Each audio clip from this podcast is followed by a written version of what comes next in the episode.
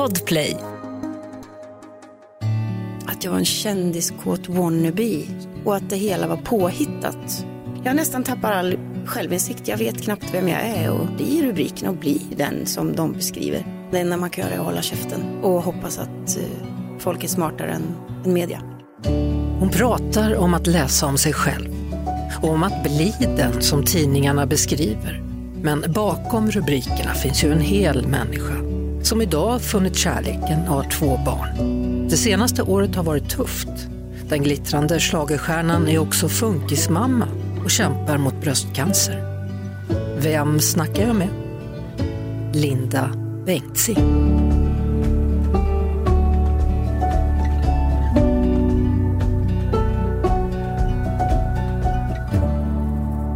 Varmt välkommen till podden Vem snackar med Lotta? Ja, tack. Mm. Att åka på turné, hur, hur känns det att vara ute på vägarna igen? För det har inte varit så mycket sånt de senaste åren, bland annat med tanke på corona och så vidare. Mm. Ja, vad kul att du frågar för att runt just turnén med Magnus Carlsson jag ska göra nu så har jag gjort eh, en del press och återigen fått plocka upp de här känslorna runt pandemin men också känslorna efter. Jag ska inte säga att jag gick på autopilot innan eller var blasé, men jag var nog på väg däråt. Mm. Och jag kan säga att det är ingenting jag gör nu. Jag går på ren passion. Varenda jobb jag gör, vad det än är, att jag ställer upp på en, någonting som har med välgörenhet att göra, eller att jag åker på en turné med Magnus, eller gör Melodifestivalen, Mm. eller ett kroggig, eller ett företagsgig, så har jag så fruktansvärt roligt. Du skrev ett inlägg på Instagram Mm. eh, när det, coronapandemin kom. Mm. Vill ha smink, en scen, en mick, ett band och en publik saknar yrket som gick upp i rök. Mm. Mitt yrke, mitt liv, min passion, min försörjning. Håll ut, fuck corona, Ja. musik. har jag skrivit det? Japp. Jag antar att, för jag är väldigt ärlig på mitt Instagram också, även om jag kanske är lite subjektiv med bekymmer, för jag märker att jag får skit när jag har bekymmer. Mhm. Jättekonstigt, men för att svara på din fråga, det var jävligt, jävligt. Men sen blev det ju jävligt härligt när det proppen gick ur, för den gick ur så kraftigt. Jag, jag hade ju turen att Sanne Salomonsson, om vi ska börja från början, när covid gav sig lite grann och jag gjorde det här Diggiloo under restriktioner. Sanne hoppade av så jag snabbt som ögat fick hoppa in där. Så jag har ju jobbat från dag ett egentligen. Mm. Tack gode gud, för jag var nära på att gå under ekonomiskt. Det blev aldrig något bröllop eller har det blivit Nej, det? Nej. vi pratade och skrattade om, faktiskt senast idag jag och Peter, för bröllopskontot som det heter på banken, det är bytt nu och heter resekontot. så jag vet inte. Blir det någonsin något bröllop tror du? Nej, jag tror inte det. Nej. Men, men du har ju liksom hankat dig fram Mm, genom alla år. mm. Kan man säga så? Ja, jag verkligen, alltså jag blir ofta klappad på axeln och hemma i Gullspång och folk säger åh äntligen har du lyckats som du har kämpat. Mm, nej, jag har inte kämpat, jag har som du säger hankat mig fram och halkat på bananskal här och där, där andra har sett min potential och jag har hamnat rätt i de flesta fall. Till och med när Bert Karlsson gav mig Fame Factory, så, som jag faktiskt inte vill göra. Inte för alla pengar i världen. Men jag hade ju alla flickor som målbild, jag fick ju inte den annars. Så att eh, alla val ändå blivit väldigt bra och hankningen är, jag är så tacksam för den för jag har ju, Wallmans till exempel är ju som lumpen för en artist. Ja. Ja. Hur, hur var det att jobba där? Nej, men jag tror inte att man förstår. Om jag ska snabbt berätta hur en dag såg ut så var man inne runt tre för att duka upp. Jag drömmer fortfarande om att det inte finns tillräckligt med vattenglas för att någon annan har varit där innan mig och tagit alla. Och där jag inser att jag kommer inte hinna sminka mig för jag har inga vattenglas. Jag drömmer om det än.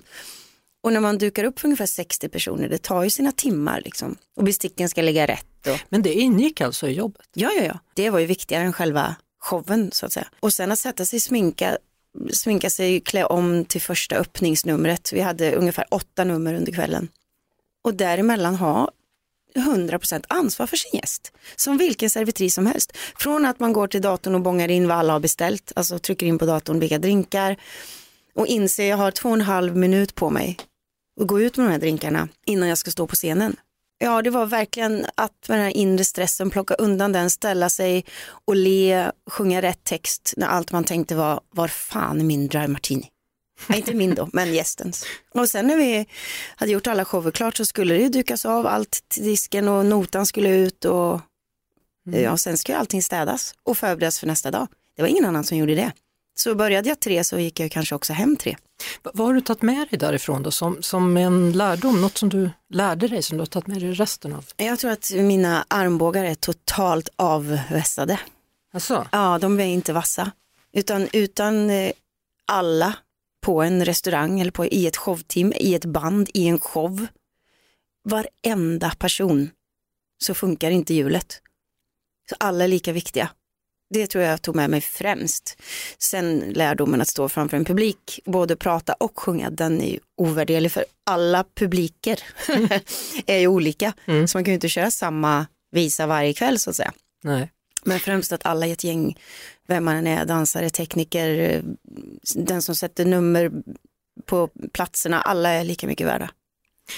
Du, om, vi, om vi går till början så startade du ett litet band med någon granne, var det så? Ja, min bästa kompis Linda Källström. Ja, och så Ja. uppträdde ni på Göta kanalfestivalen, Sillens dag och Jordgubbens dag Ja. i Laxå. Ja. Det är så gulligt på något sätt. ja, och på det lokala företaget eh, Partex i Gullspång som gör elmärkning för kablar. Ja. Och där fick vi ju gaget 50 spänn och gratis solarium. Det var det första giget. Då tänkte jag, det här ska jag göra, jag kommer bli rik. Och brun. 50 spänn och gratis solarium. Jajamensan. Och sen var det talangjakt i Arboga. Mm. Mm. Och där skulle jag vilja säga att det var ju, fast jag inte visste det då, så är det ett jätteavstamp. För där träffade jag ju Micke Blomqvist, trummisen i Jag har en dröm om en värld utan krig, Baden-Baden. Som hade liksom väldigt mycket på gång och var från Stockholm och var i det. Och där praoade jag också sen. Så att där, om Bert Karlsson har varit viktig så kanske man lätt kan glömma den här Micke Blomqvist. Alltså. Han var ju viktig i min karriär. Mm. Och han fanns där som, de var husband nämligen, på den talangtävlingen. Men jag tänker ändå, du, alltså att du har hankat dig fram. Du har också jobbat Mm. som barnflicka Mm. På eh, Östermalm.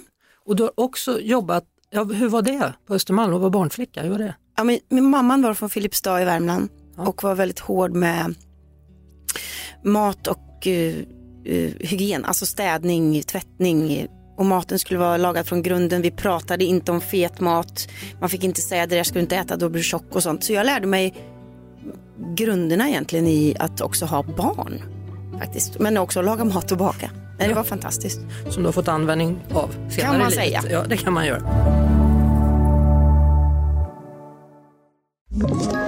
Ett poddtips från Podplay. I fallen jag aldrig glömmer djupdyker Hasse Aro i arbetet bakom några av Sveriges mest uppseendeväckande brottsutredningar.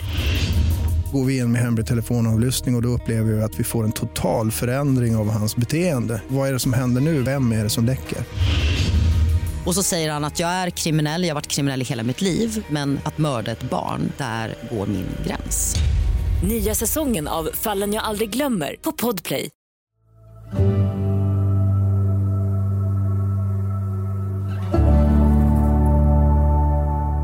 Och sen då så var du också programledare för detta märkliga program.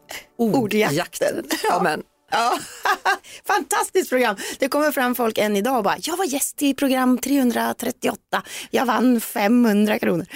men hur var det att göra det programmet? För det var liksom så här, tre bokstäver, det handlar om ett, ett, ett verktyg Ja, just det. och så ringer någon in. Börja på F och sluta på L. Ja, precis. Och då ringer jag in och säger sandpapper. Ja. Nej, vilken otur. ja. Nej, men alltså det var ju också, nu kan jag ju låta som en maskin som säger att allting är så jävla kul, men så här var det, jag fick en tonårs, eh, jag fick någon slags breakdown och vågade inte prata inför folk. Jag kunde knappt möta blicken på kassörskan i kassan. Jag vet to- eh, torgskräck, folkskräck, eh, rådningsskräck eh, och det var alltså så gravt så att jag slutade sjunga, slutade prata med folk, eh, isolerade mig, kunde ju typ inte äta för kassan, tanten i kassan tittar ju på en när man lämnar tillbaka växel och sånt som man hade då. Mm. Så jag typ köpte ingen mat. För jag vågade inte gå dit, alltså jag, det var extremt, jag blev eh, knäpp som jag tror att alla barnartister blir och börjar knarka. Ja, det är en fördom. Men alltså, jag tror att någon skit får man om man börjar för tidigt och får pressen där föräldrarna tycker att oj det här är kul. Och Så ordjakten blev en lösning på det jag tackade ja till ordjakten bara för att återigen våga prata inför folk. För jag tänkte, jag får hur mycket smink jag vill. Jag kan dölja mig bakom det. Och det är typ ingen som tittar, tänkte jag. Ja, Alltså det var som, en, som ett träningsläge för mig och där försvann ju all den här ångesten. Mm. Men också att jag träffade fantastiska människor som studenter oftast som var hemma dagtid. Och alla människor som kom fram efteråt, jag var gäst och bla bla. Men en liten twist av det är ju nyanlända svenskar. Alltså nysvenskar som kom fram. Jag lärde mig svenska tack vare dig för du pratade så tydligt. Jag tittade varje dag. Jag blir så stolt. Jag ska ringa SFI och kräva en slant. Alltså då blir man ju så stolt. Så vad det än var för program så har jag tydligen gjort något bra. Men, men alltså, var folk så korkade så att de svarade fel eller var det där fejkat hur ni gjorde? Nej men alltså jag tror att enkelheten om man ska vara krass är väl att man vill så många som möjligt ska ringa in så att de tjänade pengar. Jag tänkte inte så mycket på att ringa in grejen, mer på gästerna faktiskt. För vi hade ju gäster, det hade ju inte de andra, det blev ju många sådana program ett tag. Mm. Och sen fanns det en annan twist som ingen har tänkt på. Om jag ska ta det snabbt så det finns ju krav på fyran, trean och alla kanaler som inte är statliga att de ska ha en viss procent svenskproducerat material. Här Jag tror vi svenskt. uppfyllde deras kvot, ja, ja. typ. Så att de kunde göra Så resten. de kunde sända vänner och all möjlig annan, Mm. mm, andra grejer. du, vilken av dina mellolåtar gillar du bäst? Jag har ju så olika nyförälskelsestadier och alla flickor har varit länge men nu är jag nykär i alla mina sorger. En fantastisk eh, låt som jag älskar mer och mer. Jag lyssnade faktiskt på den på vägen hit idag. Mm, Den är bra. den är väldigt bra. Hur självupplevde den? Alltså med tanke på att jag, om man tänker kärlekslivsmässigt, träffade rätt när jag var 35 så har jag upplevt det mesta. Kan jag säga. På gott och ont. Och mycket har jag valt att inte prata om. Alla som tror att jag inte har någonting annat än glädje. Och... Men jag har absolut upplevt. Men du har ju också gått igenom en en skilsmässa i offentligheten med Magnus Hedman. Mm. Och det kan ju inte ha varit jättelätt. Nej, det var jättetråkigt för där lärde jag mig att man inte vinner ett krig i smutskastning i media. Utan det enda man kan göra är att hålla käften och hoppas att eh, folk är smartare än, än media. Mm. Sen bad jag om ursäkt i en bok och då blev det inte lika stort som han bad ju om verkligen och skrev att han ljög liksom. Men det har ju inte kommit fram lika stort. Vad tänker du på nu? Vilket? Ja, nej men att jag, han sa ju i någon, att jag var en kändiskåt wannabe och att det hela var påhittat, vår Från- romans. Från din sida? Nej, ja, att jag ljög liksom. Att vi hade ens haft en, ett förhållande. Och jag valde att vara tyst om det. För vad ska jag säga? Och sen så berättade han att det hade vi faktiskt haft och förlåt för att han ljög. Och, Men vem blir du då i det, när det, när det skrivs så himla Åh mycket? gud, jag blir så liten och jag blir så, jag blir nästan rubrikerna. Jag nästan tappar all självinsikt, jag vet knappt vem jag är och kan inte, kan inte rensa, utan blir rubrikerna och blir den som de beskriver. Och sen tar det jättelång tid innan jag, ja, det går ju aldrig över typ. Jag kan, jag, när jag ser Magnus så, så, är- så påminns jag om känslorna jag hade då. Hur har du bearbetat det då? För nu är det ju bevisligen i alla fall en bit framåt i livet. Mm. Har två barn, har träffat kärleken sent i livet, men ändå. Mm. Ja. Ja. men alltså, ja, nu vet jag hur jag ska göra. Liksom. Ja. Ja, jag vet hur jag ska och jag vet vem jag är och vad vi hade. Och Hur, hur mycket jobbar du med dig själv? Du går i terapi? Mycket, eller? ja. Det roliga är att jag har gått i terapi i flera år. Mm. Samtalsterapi, KBT. Avslutade mitt träningskort och började gå i terapi. Det Istället. rekommenderar jag många. Hon sa bland annat till mig i början av terapin, om du inte kan må bra utan att träna, då har vi ett problem till. För det är sant, för det tror jag väldigt många inte gör och det ska man kunna göra. Sen är träningen jätteviktig, det är inte det jag säger. Jag såg att du målar tavlor också. Det gör jag. Ja, hur, hur började det? Ja, alltså jag fattar ingenting för jag kan verkligen inte måla. Det började med att jag köpte någon stor duk. Det gör man ju, man köper ju inte en stor duk när man ska måla. Ofta köper man ju de små och lite färger. Eller så målar man på papper. Det kan man också göra, men det har jag aldrig gjort. Nej. Jag gillar mycket färg och då går det igenom. Men jag köpte något pack på, på Lidl liksom. Men var det en fan som hade gett dig pengar till det? Var det så? Sen, efter ett tag, ja, under covid, fick jag, ja, fick massa färger och mer eh, dukar. Från Så jag bara- fansen? Ja, så började jag måla mer och mer och mer och nu använder jag ju alla material som går att använda från toalettpapper till eh, spackel till, eh, alltså fastnar en fluga i färgen då får den vara med. Och jag lägger inte ut, jag säljer inte. Jag vill ha en utställning någon gång. Alltså det finns någonting med det där att måla som jag tycker är gemensamt med musiken och det är att känslorna går direkt. Ja. Förstår du vad jag Mm, menar? jag det är likadant i musiken också för annars kan man ju sitta där och älta och älta och älta men Ja. här är det färg Det på är ett autobahn. papper Ja, eller musiken, piano, Bam. lite ackord. Ja. det är exakt så och jag kan heller inte sluta. Det är liksom beroendeframkallande med målning. Jag måste få ur mig det jag har i. Det är som att vägen måste bli tom på bilar innan jag slutar. Men det går ju inte med familj.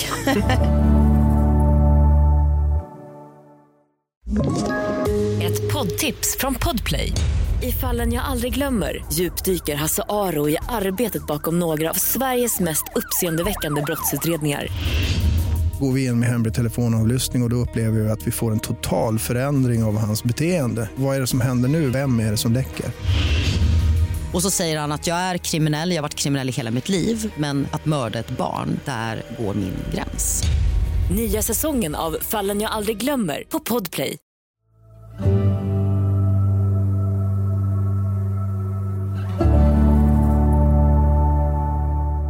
ja, hur har det varit att vara mamma? Har du trivts? Mm. Första ungen, det tog ju flera år innan jag fattade ens att jag var mamma. Skulle jag säga. Hur, vad skulle du säga? Jag hade drömt om det så himla länge. Jag var ju, Mm. var ju vad var jag, 42 eller 43 när jag fick barn så att jag hade liksom gått och längtat sedan jag var 22. Ja, så right. att, Nej, jag trodde inte jag skulle få några. varför då? Men jag träffade ju aldrig rätt. Ja, du menar så. Ja. Mm. Och satt väl typ också och kollade upp hur kan jag skaffa mig barn på egen hand. Men det är också var en skam i mig liksom att sitta typ och, och googla det typ. För så är det nog för många tror jag. För det, så slår man bort det och till slut blir den drömmen så stor som man går hela vägen. Det är ju fantastiskt. Men jag träffade ju, som tur var Peter, men och nu är de 14 och 9. Jag är Ja. glad för covid, för min lilla har två diagnoser. Ehm, en som vi pratar om och en som vi inte pratar om så mycket. Eh, han har medelsvår till svår ADHD och även en intellektuell funktionsnedsättning. Så jag är funkismamma. Hur visste du det? Eller hur märkte du det? Det startar med att skolan inte funkar, det är ofta så. Och vi ville ha hjälp till honom från skolan som han har rätt till. Men eh, skolan finns inte där för, för barnen, så att säga. Inte de som inte passar in i rutan. Så Mm. de vägrade hjälpa oss och då kände vi till slut, ska vi utreda dem för att se, kanske får vi bättre hjälp då. Det tog ju flera år för vi tyckte att han skulle få hjälp utifrån där han var. Mm. Eh, Vi utredde honom och precis som just nu är det ju faktiskt berättigat ett jävla liv om BUP och Prima och utredningar. Det tog tid alltså. Jag tror att första mötet var i juni ett år och sen var han diagnostiserad ett år senare. Ett år har man slösat bort då. När det bara tar några veckor att göra, ja. Eh, fruktansvärt. Men eh, när diagnosen kom så var ju ADHD-diagnosen ingen chock. Men att han var, hade en intellektuell funktionsnedsättning, den, den ja. kom som en chock. Den har vi inte sett. Vi har förstått att det är problematik för honom. Men vi trodde att ADHD gjorde att han inte hade tid eller lust att lära sig saker som klockan, pengar, tidsbegrepp. Hur, hur tacklar man sånt här? Alltså, Jag var ju hemma från, i, det var ju covid. Jag Mm. tackar ju Gud. Det gör jag inte, för människor dog i covid. Så det är inte, jag menar inte så, det hoppas Nej. jag folk förstår, är smarta nog att förstå. Men för mig så blev det en möjlighet att finnas där för honom varje dag. när, när det händer någonting sånt där och man har en relation med någon, nu Mm. tänker jag på, på din Peter. man, Mm. ja, så blir man som par, Mm. känner jag ofta, antingen starkare tillsammans Ja. eller så går man isär. Ja, Hur var ja det vi för är er? nog mitt i det tror jag. Ja. Eh, Vi fick diagnosen för exakt ett år sedan. Jag som har jobbat med barn och vuxna med funktionsvariation vet precis vad hon sa samma sekund hon sa det. Peter förstod ingenting. Mm. Vad då LSS, vad då funktionsvariation, vad... han fattade ingenting. Och jag försökte förklara för honom när vi gick ut därifrån, jag var ju helt i chock, inte knäckt. För det är inget fel att ha ett barn med- hur många diagnoser som helst, men i chock. Jag hade inte sett det komma. Han förstod ingenting. Sen la jag ut på Instagram om Nisse efter några veckor för jag hade behov av det. Och det kanske inte är rätt. Han vet inte om sin intellektuella funktionsnedsättning för det hon sa var, psykologen på BUP, det kan vara så att ADHD har så kraftigt försämrat hans inlärningsförmåga att den diagnosen kan försvinna. Men Mm. man får acceptera det man får till sig. Vi kan ju inte gå och se honom som en diagnos när han är två. Så vi får ju se. Hur gammal är han? Han är nio. Har ni fått den hjälpen ni behöver nu då känner du? Nej, vet du att efter en diagnos då klappar folk en på axeln och säger nu får ni den hjälp ni behöver och jag har lust att bara slå dem rakt i ansiktet. För Det så är inte. det inte, det funkar inte. Nej. Hur funkar det då? Det funkar så att då förstår vi och får mer förståelse. Och jag ska inte skylla på att skolan är dumma i huvudet för de har inte heller kunskapen. Det är ju så enkelt. Alltså, äh, jag skulle kunna vara hur elak som helst här men jag, eh, nej, det finns hjälpen det snarare för oss än för honom. Jag tror vi har gått i mer samtal på BUP än vad han har gjort. Han får inget stöd. Vi har försökt allting hittills och har bett att få en egen resurs till honom, vilket man har rätt till när han är LSS. Att man har rätt till det för att han ska hinna ikapp, nå resultat. För han lär sig, han vill gå till skolan. Och det fönstret kan vara så kort för sådana barn. Ta vara på det. Han vill gå till skolan, ta vara på det. Funkismamma, vad du kallar det för? Ja, Funkisförälder. ja.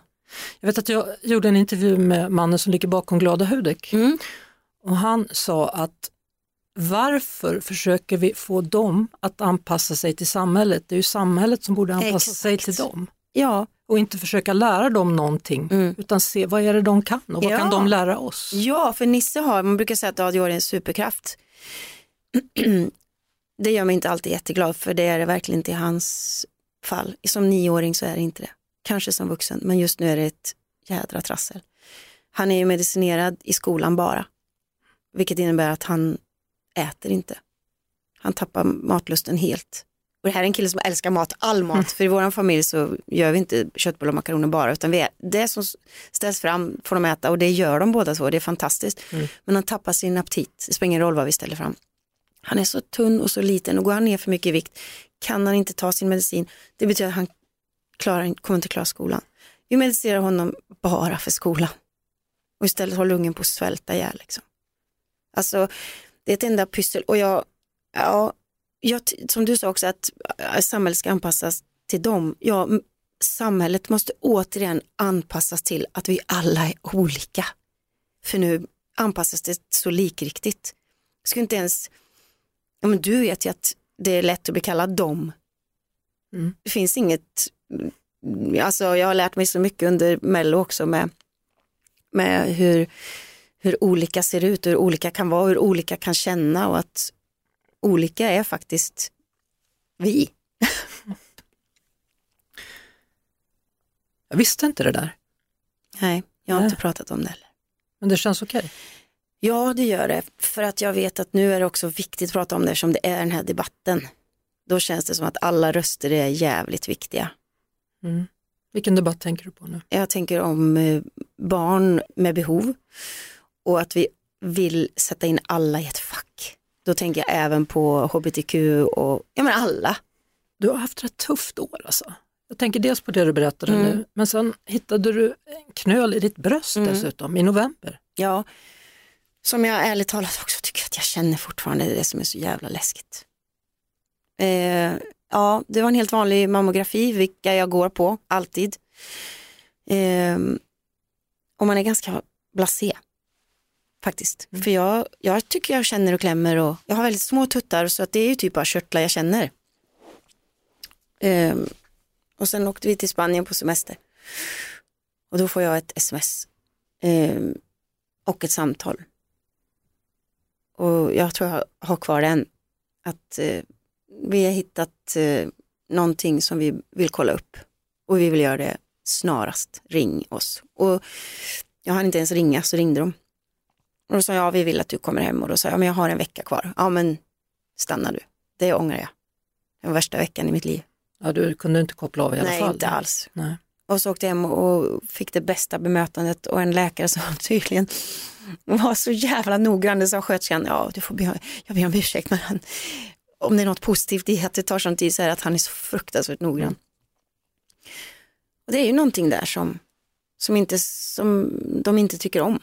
Men har ni inte tagit ett prov på det så ni vet om det är elakartat eller inte? Eller via eh, ultraljud och eh, konsulterat andra läkare så sa de att de inte vill ta något test. Jag tror inte de gör det om de inte måste. Man vill inte in och In och hålla på gröpa. Nej. Nej.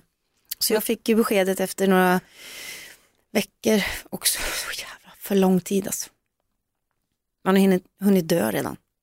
Planera sin begravning och allt. Och det här har jag också fått starka reaktioner på för att jag har fått en positiv eh, besked så jag har inte rätten att känna så här. Jag har inte rätten, tänk på de som har bröstcancer. Ja, det är ju det jag gör genom att prata om det. Så att fler folk går och testar sig. För vet du hur många som inte går? Så många som inte nyttjar sin tid på mammografin för att de inte vågar. Ja, Lotta skärp dig. Är det för att det är obagligt? Jag tror det, men Ja. nu var det någon som sa att det är inte lika obehagligt som det var förr. Nej, jag, alltså, för dig du kommer det inte bli obehagligt. Du har ju tuttar, jag har ju inga. Men mina ska de ju dra i skinnet så att man, ja, Ja.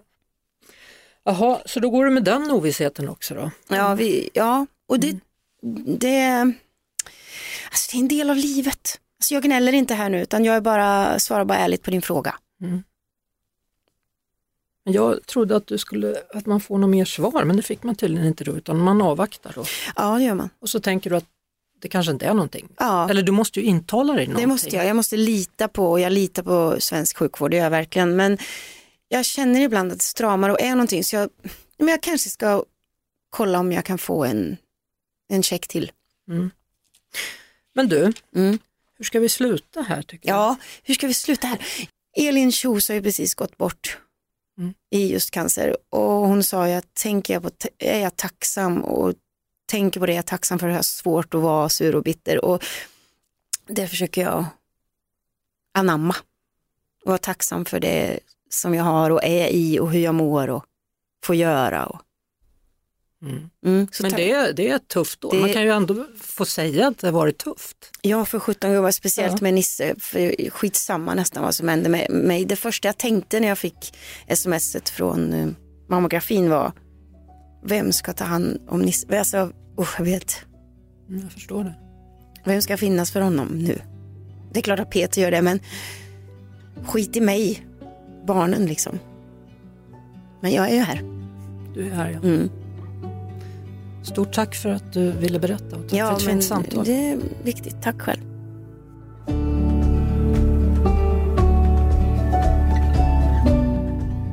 Bakom varje rubrik döljer sig en människa. Kanske är det, som Linda säger, ibland bättre att inte säga någonting alls och istället utgå från att andra förstår. Det handlar ju om att välja sina strider. Om en vecka så kommer ett nytt avsnitt av podden Vem snackar med Lotta på podplay.se eller i appen. Och tills dess så hörs vi på Mix Megapol måndag till fredag i halv tre med mig, Lotta Bromé.